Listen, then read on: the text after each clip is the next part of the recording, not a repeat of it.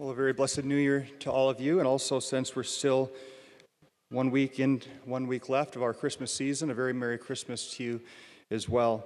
Uh, it's interesting this year, both Christmas Day and this feast of Mary, with the Mother of God, falls on a Sunday. So those are both holy days of obligation that fall on Sundays. So we call those two for ones, right?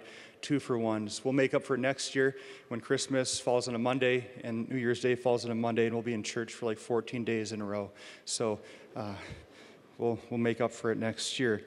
Uh, every year on this first day of the new year, January 1st, the church dedicates to our Blessed Mother a special feast day, um, proclaiming, announcing, professing Mary as the Holy Mother of God. And so, this is one of the four teachings that we believe, one of the four dogmatic teachings we believe as Catholics about our Blessed Mother.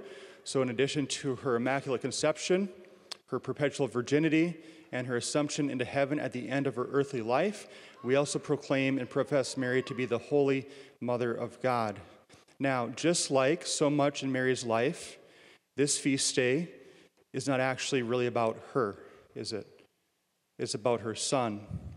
Because by saying that Mary is the Holy Mother of God, we're giving credit and we're recognizing the reality of who Jesus is.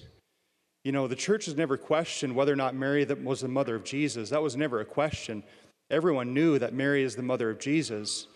But there was much debate in the early church as to exactly who her son was, right? Some of the earliest debates in church history were about who Jesus is, who Jesus was. Was he just half God, half man, combo Superman type thing? Or was he fully God, fully man? And the church took several centuries to work out that question. And we, of course, know that Jesus is true God and true man, 100% human, 100% God, right? In fact, we profess it every single Sunday. Born of the Father before all ages, God from God, light from light, true God from true God, begotten, not made, consubstantial with the Father through him, all things were made. That is what we believe as Christians, as Catholics, about Jesus. So if we profess that Jesus is God, what does that mean about his mother? That Mary can be called the Holy Mother of God. And the church has said that from the very, very beginning. And so, what a great feast to begin this new year on as we dedicate this year to our Blessed Mother, asking for her intercession and her protection. I'm also mindful this morning, everyone, that just yesterday morning, early in Rome, as you certainly know by now, our former Holy Father, Pope Emeritus Benedict XVI, passed away at the age of 95. Now, I know this is a rather unique kind of news event, and I felt the need to at least make a few uh, comments on it for whatever it's worth. I'm guessing the last time a pope resigned, which was in 1415, 1415, none of us were around right? I don't think we were around then. It's amazing to think that in 600 years, only one pope has resigned. Pope Benedict XVI did when he was about 85 years old in 2013 as a result of failing health. These last number of years, he's been living in the Vatican, praying and preparing for yesterday morning, preparing for his own death. Now, I know that Pope Benedict, uh, in watching the different news stories on him, at least yesterday morning, there's a lot of spin on him. And I think it's important for us to understand that Pope Benedict is one of these guys who is oftentimes highly misunderstood. And one of the interviews I saw yesterday morning was a journalist who had interviewed the Holy Father many years ago and who knew him quite well. And this journalist had this to say about Pope Benedict, and I think he really nailed it on the head. He said, To understand Pope Benedict XVI is to understand him to be a humble, deeply believing man who believed that the person of Jesus Christ and the encounter with Christ is the answer to every human question and every problem in the world. To understand Pope Benedict, this journalist said, is to understand him as somebody who knew that Jesus and the encounter with Jesus is the answer so he was elected in 2005, right after John Paul II passed away. He served as our pope for eight years. When he was elected, he was one of the oldest popes ever elected, 78 years old. He gave himself entirely. But throughout his life, as a priest, as a professor, as an archbishop, as a cardinal, as a Vatican official, as our pope, as a retired pope.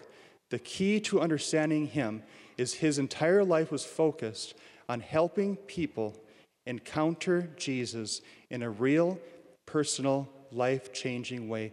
That's what Benedict offered the church, and we're blessed for it. I still remember everyone back in 2005, I was a senior in high school, and John Paul II had just passed. Pope Benedict was elected. I remember watching his first inaugural homily. And I went back to find it yesterday, just I wanted to share it with you because it stirred my heart then, and it still stirs my heart now. This is what the Holy Father said when he was first elected, beginning his eight years as our Pope. And I think it's applicable for us today. He writes, or preached, Are we not perhaps all afraid in some way? If we let Christ enter fully into our lives, if we open ourselves totally to Him, are we not afraid that He might take something away from us? Are we not perhaps afraid to give up something significant, something unique, something that makes life so beautiful? No. If we let Christ into our lives, we lose nothing, nothing, absolutely nothing of what makes life free, beautiful, and great. No, only in this friendship are the doors of life open wide. And so today I say to you, especially dear young people, do not be afraid of Christ. He takes nothing away and he gives you everything. When we give ourselves to him, we receive a hundredfold in return. Yes, open, open the, wide the doors to Christ, and you will find true life. Now, the reason I found that so helpful, and I still do, is I do think there's a place in many of our hearts where we think that if we get too close to God, if we let Christ in a little bit too much, he might take something away. But the fact of the matter is, that's not true. Christ gives everything, He holds nothing back, and He wants to give everything namely Himself, entirely to you and to me. He wants us to have the fullness of life. And there's something in us through our fallen human nature that doesn't believe that, that believes that God has it out for me somehow, some way, and that is false. That is a lie. That Jesus wants you and me to experience the fullness of life and love, and that comes through Him. Now, here's the lie in all this there's something inside of us, at least in me, that says, okay, this is what will make me happy. This is what I need, right? The Holy Father, like I said at the beginning of this, was convinced that the answer to every human question is Jesus. The answer, again, to every human question is Jesus. There is no other answer. We oftentimes say, okay, I need that promotion, I need that raise. That's not the answer. I need that vacation, I need that trip. That's not the answer. We need a capital campaign, we need a renovation, we need a new rectory. That's not the answer. I need that gift, I need that relationship, I need that whatever. Everyone, when will we remember and realize that those things aren't the answer? Jesus is. He's enough. He's sufficient. He will provide everything we need if we let Him in. May this new year be a year in which we let Christ in all the more, that we may come to experience Him providing for us in a whole new way.